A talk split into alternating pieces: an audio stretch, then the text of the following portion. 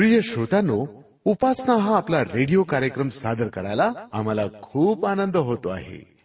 आपण कार्यक्रम लक्षपूर्वक ऐकता आणि तो आपल्याला आवडतो याचा पुरावा म्हणजे आपण पाठवलेली ही हजारो पत्र. मित्रांनो काही तत्वज्ञानी म्हणतात खा प्या आणि मजा करा. पैसे नसतील तर कर्ज काढा पण चैन मात्र निश्चित करा. स्वर्गीय आनंद हवा तर नशा करा. मादक द्रव्यांची किंवा दारूची. पण यांना खरंच सुख शांती मिळते? ही नशा उतरल्यावर नैराश्य विफलताच दिसू लागते.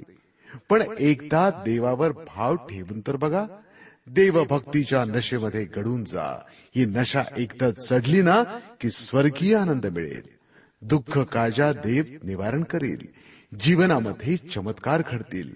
उपासना कार्यक्रमामध्ये आपलं जीवन कसं बदलून टाकायचं एखादी जादूची कांडी फिरवून हेच आम्ही आपल्याला सांगतो. मित्रांनो या उपासनेमध्ये सामील होण्यासाठी मनाची तयारी करूया या भक्तिगीतानं. ख्रिस्ता तुझ्यावरी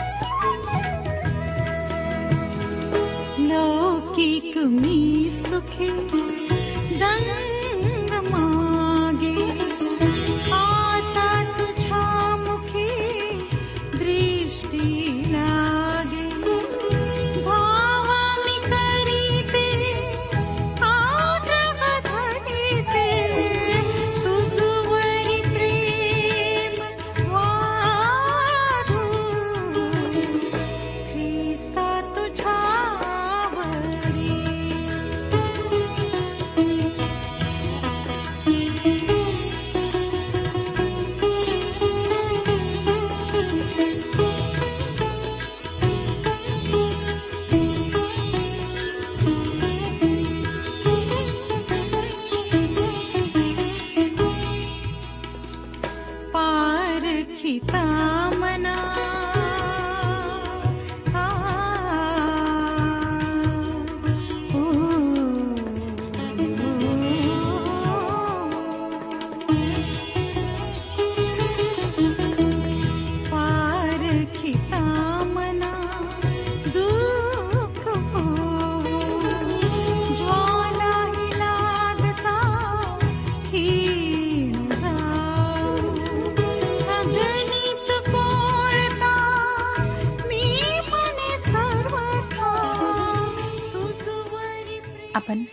प्रार्थना करूया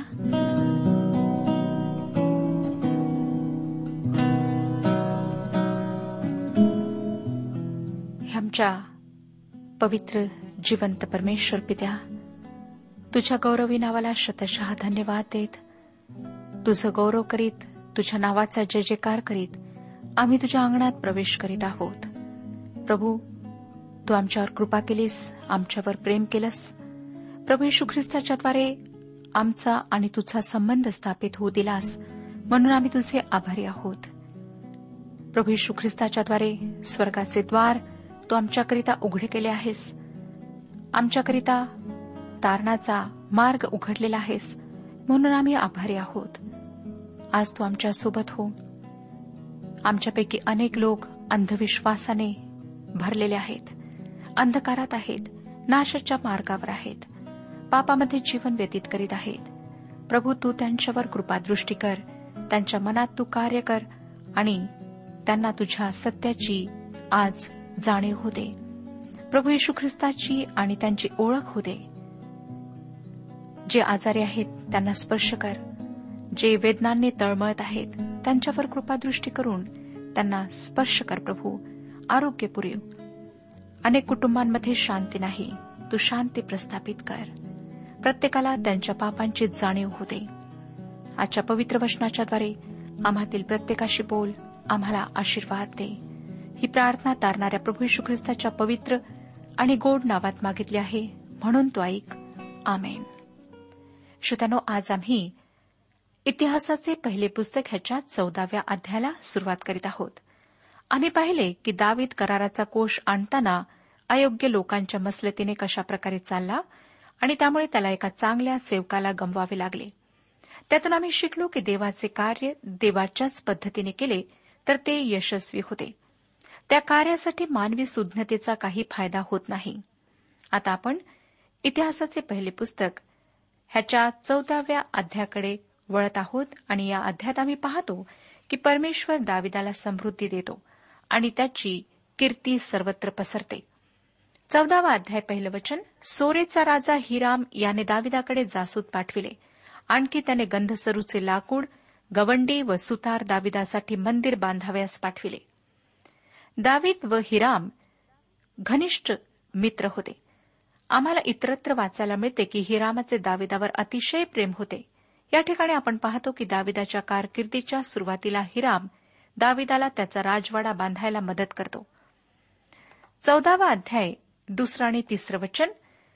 परमेश्वराने इस्रायलावरील आपले राज्य स्थिर केले आणि आपल्या इस्रायली प्रजेप्रित्यर्थ आपल्या राज्याची उन्नती केली हे दाविदाच्या ध्यानात आले. दाविदाने एरुश्लेम येथे आणखी बायका केल्या. त्यास आणखी पुत्र व कन्या झाल्या.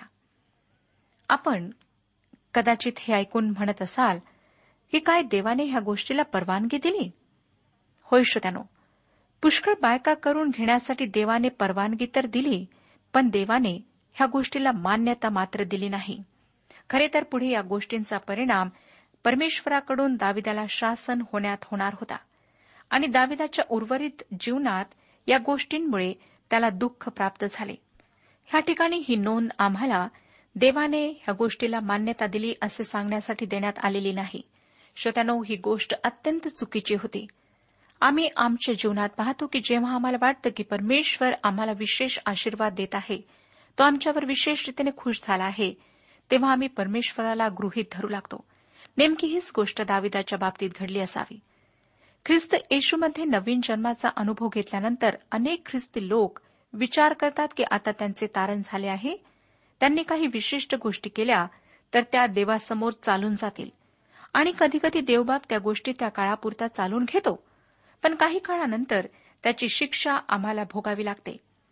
अशी शिक्षा भोगण्यापेक्षा प्रतिक्षणी देवाच्या इच्छेप्रमाणे चालणे व स्वतःला देवाच्या हाती समर्पित करीत राहणे बरेच सुरक्षित आहे.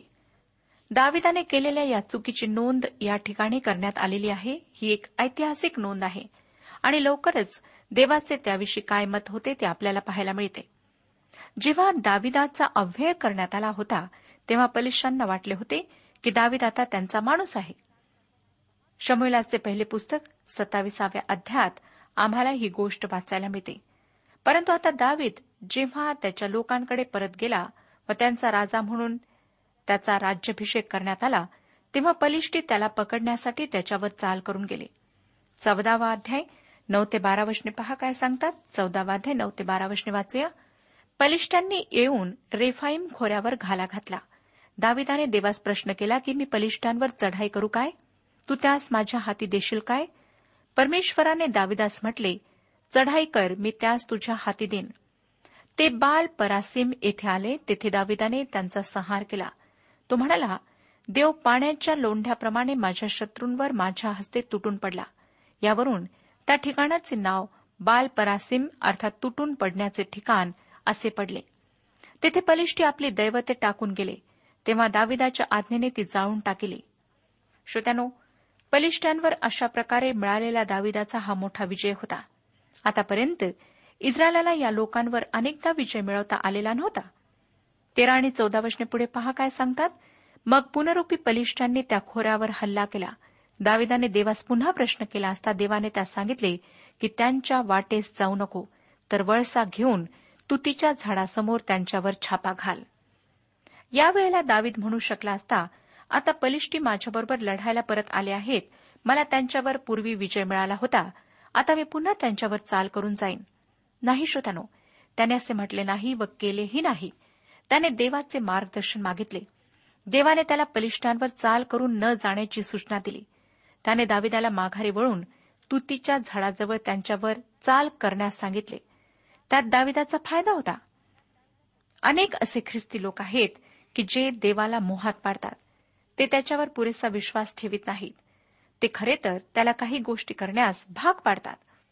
ते काही व्यवसाय सुरू करतात किंवा कोणाशी काही करार करतात किंवा काहीतरी करण्याचा ते प्रयत्न करतात आणि तसे करताना स्वतःच्या शक्तीपलीकडच्या गोष्टी करण्याचा ते प्रयत्न करतात. तसे करताना ते म्हणतात मी या गोष्टी केवळ देवावरच्या विश्वासाने करीत आहे. ते देवावर विश्वास ठेवतात म्हणून काही गोष्टी करण्याचा दावा करतात. पण माझा प्रश्न हा आहे की त्यांना ह्या गोष्टी करायला कोणी सांगितले? परमेश्वराने आपल्याला त्यांनी शुद्ध केलेली सर्वसाधारण बुद्धी वापरायला सांगितले आहे. मला असे लोक माहीत आहेत की ते म्हणतात की आम्ही विश्वासाच्या बळावर जगत आहोत. परंतु तो त्यांचा विश्वास नसून एक गृहीत असते. जेव्हा देवाने त्यांना त्या गोष्टी करायला कधीच सांगितले नाही तेव्हा ते देवाच्या नावाने त्या गोष्टी करतात. आणि यामुळे त्यांचा विश्वास अगदी नष्ट होण्याची वेळ येते. श्रोत्यानो परमेश्वराने आम्हाला बुद्धी दिलेली आहे आणि त्याची हीच इच्छा आहे की ही सर्वसाधारण बुद्धी आम्ही वापरावी. देवावर विश्वास आम्ही ठेवायला पाहिजे परंतु त्याआधी आम्ही या गोष्टीची खात्री करून घ्यायला पाहिजे की आपल्याला देवापासूनच मार्गदर्शन मिळत आहे. कधीकधी आपण एखादे धाडसाचे कृत्य करावे अशी त्याची इच्छा असते तर कधीकधी आपण माघार घ्यावी अशी त्याची इच्छा असते. पंधरावं वचन पुढे पहा काय सांगतं? तुतीच्या झाडाच्या शेंड्यांमधून सेना कूच करीत आहे असा आवाज तुझ्या कानी पडताच युद्धासाठी पुढे चालू लाग. कारण बलिष्ठांच्या सेनेचा संहार करण्यासाठी देव तुझ्या अग्रभागी गेला आहे असे समज. मला काही अति उत्साही ख्रिस्ती तरुण माहीत आहेत. ते प्रभू येशूविषयी अत्यंत उत्साहित आहेत. व त्याच्यासाठी आपले संपूर्ण जीवन समर्पित करण्याची त्यांची तयारी आहे. व ख्रिस्तासाठी त्याच्या सवारतेसाठी कोणतेही संकट सहन करण्याची आपली तयारी आहे असे त्यांनी मला सांगितले. व एकदा अशाच प्रकारच्या विश्वासाने ते सुवार्ता सांगण्यासाठी बाहेर पडले. परंतु श्रोत्यानो अशा प्रकारे बाहेर पडण्यापूर्वी त्यांनी देवाचे मार्गदर्शन शोधले नाही पुरेशा प्रार्थना केल्या नाहीत. जेव्हा ते त्या ठिकाणी सुवार्ता सांगण्यासाठी गेले तेव्हा त्या भागातील गुंडांनी त्यांना फसवून एका ठिकाणी नेऊन खूप मार दिला. देवाच्या नावाचा स्वतःच्या इच्छेसाठी उपयोग केल्याने त्याचे असे परिणाम होऊ शकतात. त्याच्यावर विश्वास असणे आवश्यक आहे. परंतु आपण करीत असलेल्या कृत्याविषयी त्याची इच्छा समजून घेणे त्यासाठी त्याने दिलेल्या बुद्धीचा वापर करणे फार आवश्यक असते. कधीकधी परमेश्वर आम्हाला त्याच्या उत्तरासाठी थांबायला लावतो कारण त्या दरम्यान तो आमच्यासाठी मार्ग तयार करीत असतो. हा जो प्रकार आहे विश्वासाने बाहेर पडणे कधीकधी स्वतःच्या फाजील आत्मविश्वासामुळेही घडू शकतो. कारण विश्वास ठेवणे म्हणजे आज्ञापालन करणे व आज्ञापालन करणे म्हणजे देवाची इच्छा शोधून काढणे. त्याप्रमाणे वागणे होय. तशा प्रकारे आज्ञा न पाळणे व विश्वासाने पाऊल टाकणे याचा अर्थ केवळ अंदाज बांधून त्याप्रमाणे चालणे होय. देवबापा मला एखाद्या गोष्टीविषयी जोपर्यंत हिरवा कंदील दाखवित नाही तोपर्यंत आम्ही थांबायला पाहिजे. आपले विश्वासाने पाऊल टाकणे मूर्खपणाचे ठरणार नाही याची आपण काळजी घेतली पाहिजे. अशामुळे आम्ही देवाला नको त्या गोष्टी आपणावर पाठविण्यास भाग पाडतो. सोळा आणि सतरावं वचन पहा. देवाच्या आज्ञेप्रमाणे दाविदाने केले आणि गिबोनापासून गेजेरापर्यंत तो बलिष्ठांच्या सैन्यास मार देत गेला. दाविदाची कीर्ती देशोदेशी पसरली. परमेश्वराने सर्व राष्ट्रांवर त्याचा धाक बसविला. श्रोत्यानो दाविदाने देवाला मोहात पाडले नाही. त्याने देवाच्या इच्छेप्रमाणे माघार घेतली. देवावरच्या विश्वासाने त्याने आज्ञापालन केले. त्याचा परिणाम आपण पाहिला. म्हणून मला वाटतं की दावीद जगातील मोठ्या नेत्यांपैकी एक होता. त्याच्या काळातील मोठ्या राज्यांपैकी त्याचे एक राज्य होते. कारण या माणसाबरोबर परमेश्वर होता. त्याचा छोटासा क्षुद्र देश एक मोठा बलशाली सत्ता बनला. श्रोत्यानो अशा गोष्टींविषयी आश्चर्य वाटायचे कारण नाही. आपल्याला माहीत आहे की व्हेनिस हे एक शहर आहे पण त्या शहराने एकेकाळी जगावर आपली सत्ता चालवली. म्हणून इस्रायल सारख्या एका छोट्या देशाने जगातली एक मोठी शक्ती व्हावी यात काहीच नवल नाही. आणि त्यासाठी आम्हाला कारण देण्यात आले आहे. चौदाव्या अध्यायाच्या दुसऱ्या वर्षात आम्ही वाचले की देवाने आपल्याला इस्रायलावर राजा करून स्थापले आहे असे दाविदाला समजले. त्यानंतर सतराव्या वर्षात आम्ही वाचले की देवाने सर्व राष्ट्रांना त्यांचे भय घातले. श्रोतांना आपण पाहतो की तेरा ते सोळा ह्या अध्यायांमध्ये दावीद व कराराचं कोश यांच्याविषयी नोंद आहे. म्हणजे दाविदाचे तो कोश एरुश्लेमेत आणण्याचे प्रयत्न याविषयी ती माहिती आहे. खरे तर या सर्व अध्यायांमध्ये लेखकाने दाविदाच्या कारकिर्दीतील महत्त्वाच्या घटना व्यवहार निर्णय तह यांच्याविषयी माहिती दिली असती तर ती अधिक मनोरंजक झाली असती. आणि अशा प्रकारची माहिती आपल्या दूरदर्शनच्या बातम्यांप्रमाणे मनोरंजक ठरली असती. पण हे सर्व सांगण्याऐवजी हे अध्याय आम्हाला कराराचा कोश एरुश्लेमेत कसा आणण्यात आला ह्याची माहिती देतात. यातून एक महत्वाची गोष्ट आम्ही शिकतो ती म्हणजे जे माणसाच्या दृष्टिकोनातून महत्त्वाचे असते ते देवाच्या दृष्टिकोनातून क्षुद्र असते. आमच्या टीव्हीवरच्या बातम्यांमधून आम्हाला पुष्कळ गोष्टींची माहिती होते. त्यातून पुष्कळ जाहिराती दिल्या जातात. परंतु या बातम्यांविषयी देवाचा दृष्टिकोन काय असावा असे तुम्हाला वाटते? देव या सर्व बातम्यांपैकी एखाद्या विशिष्ट गोष्टीला किंवा व्यक्तीला महत्त्व देईल काय? देव कोणत्या गोष्टीला महत्त्व देतो? श्रोत्यानो दाविदाच्या कोष हलविण्याच्या प्रयत्नावरून आम्ही ही गोष्ट शिकतो की देव त्याच्या लोकांच्या उपासनेला जास्त महत्त्व देतो. कराराचा कोष इस्रायलाच्या उपासनेचा गाभा केंद्रबिंदू होता आणि नेमका याच गोष्टीवर देवाने भर दिला. इतिहास आम्हाला सांगतो की ज्या क्षणभंगूर गोष्टी आहेत त्यावर आम्ही भर देतो. कधी काळी नेपोलियनच्या राजवाड्यामध्ये कामासाठी धावपळ करणारे सेवक असतील आता त्या ठिकाणी पुराण वस्तू संग्रहालय आहे. तेथे आता कोणतेही महत्त्वाचे निर्णय घेतले जात नाहीत. आम्ही वर्साईल्सचा विचार करतो. ते शहर किती सुंदर असेल याची कल्पना करतो. त्या ठिकाणी कितीतरी महत्त्वाचे निर्णय घेण्यात आले. ते शहर भूतकाळात महत्त्वाचे होते पण आता एका प्रेक्षणीय स्थळापेक्षा जास्त महत्त्व या शहराला राहिले नाही.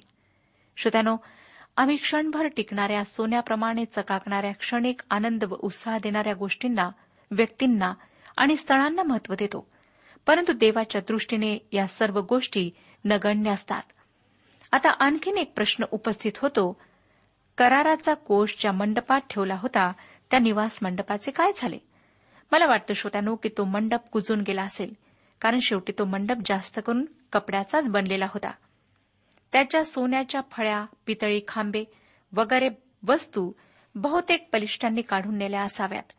त्या मंडपाचे काय झाले याची कोठेही नोंद नाही. फक्त कराराच्या कोशाची नोंद आहे. कारण कराराचा कोश अत्यंत महत्वाची वस्तू होता. कारण की या कोशातील अत्यंत महत्वाची गोष्ट म्हणजे त्यावरील दयासन होते. या दयासनाजवळच परमेश्वर त्याच्या लोकांना भेटत असे. ज्या ठिकाणी तुम्ही व मी परमेश्वराला भेटू शकू ती जागा अत्यंत महत्वाची असते. ज्या ठिकाणी आम्ही देवाची दया प्राप्त करू शकू ती जागा महत्वाची असते. आपल्या सर्वांना देवाच्या दयेची गरज आहे. केवळ ज्या व्यक्तीला स्वतःविषयी व स्वतःच्या सामर्थ्याविषयी आवाजवी आत्मविश्वास असेल तोच म्हणेल की त्याला देवाच्या दयेची गरज नाही. श्रोत्यानो या प्रचंड व कठोर व कठीण अशा जीवनाला सामोरे जाण्यासाठी आपल्यामध्ये पुरेशी ताकद नाही. आमच्या पापांवर आमच्या पापी स्वभावावर विजय मिळवण्याचे सामर्थ्य आमच्यात नाही. मृत्यूचे भय आम्हाला वाटते. त्याच्यावरही आम्ही विजय मिळू शकणार नाही. आमच्या जीवनात खरी शांती व खरा आनंद आम्ही आणू शकत नाही. होय श्रोतानो आपण सर्व असहाय्य आणि दुबळे असे लोक आहोत. आम्हाला देवाच्या दयेची त्याच्या कृपेची गरज आहे. सर्व प्रकारचे प्रदूषण असलेल्या या जगामध्ये आरोग्य मिळावे यासाठी आम्हाला देवाच्याच कृपेची गरज आहे. देव दयाळू आणि कणवाळू आहे. तो मंदक्रोध व दयामय आहे. जे त्याचे भय धरतात त्यांना व त्यांच्या वंशजांना देवाच्या सनातन दयेचा अनुभव पिढ्यानपिढ्या मिळतो. आजही देवाने आमच्यासाठी दयेचा हात पुढे पसरला आहे. आम्हाला त्याची दया प्राप्त व्हावी म्हणून त्याने आमच्यासाठी दयासन ठेवले आहे. पवित्र शास्त्र योहानाचे पहिले पत्र दुसरा अध्याय एक आणि दोन वचनांमध्ये सांगते की जर कोणी पाप केले तर नीतिमान असा जो येशू ख्रिस्त तो पित्याजवळ आपला कैवारी आहे आणि तोच आपल्या पापांबद्दल प्रायश्चित आहे. केवळ आपल्याच पापांबद्दल नव्हे तर सर्व जगाच्याही पापांबद्दल आहे. श्रोतानु या वचनाद्वारे परमेश्वर आम्हाला हे सांगत आहे. प्रायश्चित म्हणजे या ठिकाणी दयासन आहे. प्रभू यशू ख्रिस्त आमच्या पापांसाठी दयासन आहे.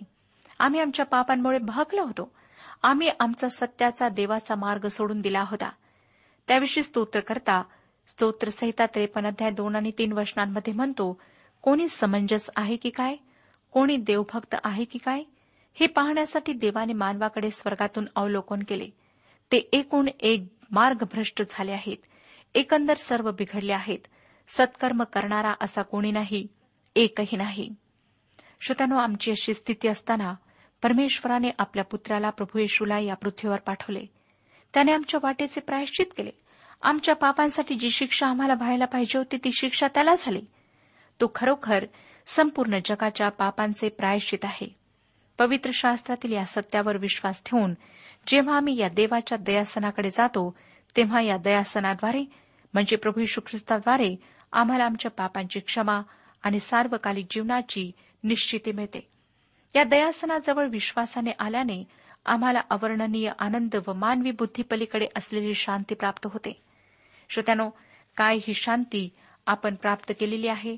जर नाही तर प्रभू परमेश्वर आपणाला बोलावित आहे. प्रभू येशूने आपली शिकवणूक देऊन आपल्या शिष्यांना म्हटले माझा आनंद तुम्हामध्ये असावा व तुमचा आनंद परिपूर्ण व्हावा म्हणून मी तुम्हास ह्या गोष्टी सांगितल्या आहेत. तसेच शांतीविषयी तो योहान कृष्णवर्तमान चौदावाध्याय आणि सत्ताविसाव्या वचनात म्हणतो मी तुम्हाला शांती देऊन ठेवितो. मी आपली शांती तुम्हाच देतो. जसे जग देते तसे मी तुम्हाला देत नाही. तुमचे अंतकरण अस्वस्थ अथवा भयभीत होऊ नये. जगातील संकटांविषयी तो त्याच्यावर विश्वास ठेवणाऱ्यांना म्हणाला माझ्या ठाई तुम्हाला शांती मिळावी म्हणून मी तुम्हास ह्या गोष्टी सांगितल्या आहेत. जगात तुम्हाला क्लेश होतील तरी धीर धरा. मी जगाला जिंकले आहे.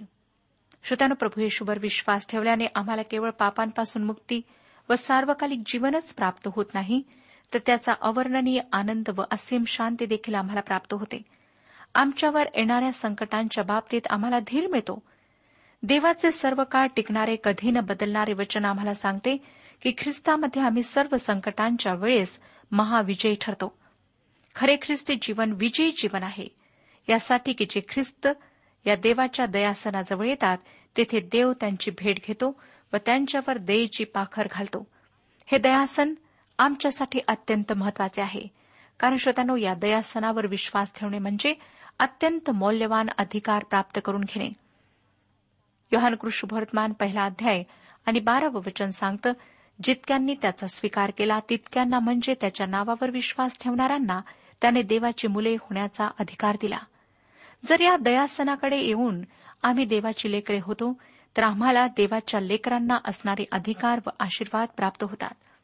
देवाच्या दृष्टिकोनातून हे दयासन महत्त्वाचे आहे. तुम्ही व मी टीव्हीवर ज्या बातम्या ऐकतो त्या देवाच्या दृष्टीने महत्त्वाच्या नाहीत. मानव जे निर्णय घेतो ते निर्णय महत्त्वाचे नाहीत तर देवाचे निर्णय महत्त्वाचे आहेत. आम्ही पाहिले श्रोत्यानो की कराराचा कोष एरुश्लेमेत आणण्याचा दाविदाने प्रयत्न केला. ही गोष्ट योग्य असली तरी ज्या पद्धतीने त्याने ती करण्याचा प्रयत्न केला ती पद्धत चुकीची होती. देवाने गणनेच्या पुस्तकात हा कोष लेवीच्या कुळातील कोहाथ्यांनी आपल्या खांद्यावर वाहून आणावा असे स्पष्ट सांगितले होते. देवाची इच्छा होती की हा कोष एरुश्लेमेत आणला जावा परंतु या इच्छेबाबतीत जवळचे सोपे मार्ग शोधणे चुकीचे होते. ही गोष्ट आमच्या दैनंदिन जीवनाला लागू होते. लोकांना वाटतं की देवाचे कार्य करणे म्हणजे सहलीला जाणे किंवा मजा करण्यासारखे आहे. पण तसे नाही श्रोतानो देवाच्या कार्यासाठी देवाच्या वचनाकडे वळणे त्याची इच्छा शोधणे महत्त्वाचे आहे. ही गोष्ट सोपी नाही. आनंदाने देवाची इच्छा पूर्ण करणे ही एक चांगली गोष्ट आहे. एक सुंदर साहसपूर्ण अनुभव आहे. परंतु तरीही देवाची इच्छा आमच्या जीवनात पूर्ण करणे सोपी गोष्ट नाही. देवाचे वचन देवाच्या लोकांनी सर्वत्र नेले पाहिजे. कारण पवित्र शास्त्र आम्हाला रोमकरास पत्र दहावा अध्याय आणि सतराव्या वचनात सांगते. ह्याप्रमाणे विश्वास वार्तेने व वार्ता ख्रिस्ताच्या वचनाच्याद्वारे होते. देवाचे वचन जाहीर करण्याच्या कार्याला देव आशीर्वाद देतो. पॉल म्हणतो की देवाचे वचन लोकांनी ऐकले पाहिजे पण जर ते सांगणारा कोणी नसेल तर लोक कसे ऐकतील? करिंदकरास पहिले पत्र पहिला अध्याय अठराव्या वचनात पॉल म्हणतो कारण ज्यांचा नाश होत आहे त्यांना वधस्तंभाविषयीचा संदेश मूर्खपणाचा आहे पण ज्यांना तारण प्राप्त होत आहे अशा आपणास तो देवाचे सामर्थ्य असा आहे. श्रोतानो देवाची इच्छा आहे की मानव जातीने देवाचे वचन ऐकावे. पण तो आपले वचन काही आकाशावर लिहून ठेवत नाही. त्यासाठी त्याला माणसांची गरज आहे. ज्या आम्ही ख्रिस्त येशूद्वारे देवाने दिलेल्या तारणाचा अनुभव घेतलेला आहे त्या आम्ही ती साक्ष ती सुवार्ता लोकांना सांगितली पाहिजे. देवाच्या वचनाचा प्रसार केला पाहिजे.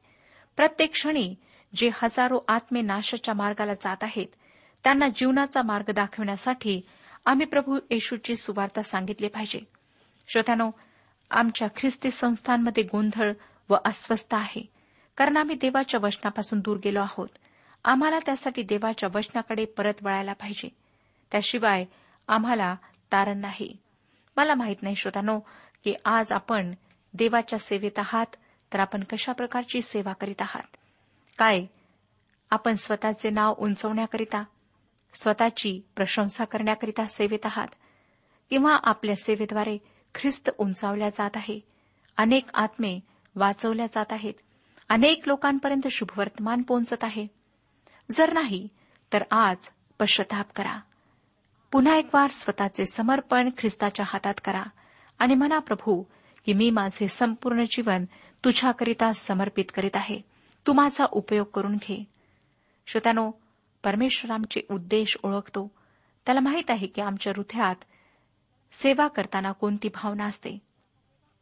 जर आम्ही स्वतःलाच गौरव घेत आहोत स्वतःचीच प्रशंसा करीत आहोत स्वतःचेच नाव उंचावत आहोत तर तुमची सेवा व्यर्थ आहे. परमेश्वर अशा प्रकारची सेवा स्वीकारित नाही. म्हणून नम्र होऊन पश्चातापी अंतकरणाने पुन्हा एक वार सेवेला सुरुवात करा. होऊ शकतं की अजूनही आपण तारणाचा अनुभव प्राप्त केलेला नाही. आपण ख्रिस्तापासून दूर आहात. म्हणून जेव्हा परमेश्वर संधी देत आहे आपल्या पापांबद्दल पश्चाताप करा. आपल्या सर्व पापांची कबुली द्या. आणि ख्रिस्ताला आपले जीवन समर्पित करून त्याला तारणारा म्हणून स्वीकारा. श्रोत्यानो नावाकरिता ख्रिस्ती असू नका. तर प्रामाणिक ख्रिस्ती असा. विश्वासणारे ख्रिस्ती असा. परमेश्वर आज आपली वाट पाहत आहे. परमेश्वर आपल्या सर्वांना आशीर्वाद देऊ. आजच्या उपासना कार्यक्रमात परमेश्वराच्या जिवंत वचनातून मार्गदर्शन आपण ऐकलं. आजच्या या वचनातून आपणास काही आशीर्वाद मिळाला असेल यात काही शंका नाही.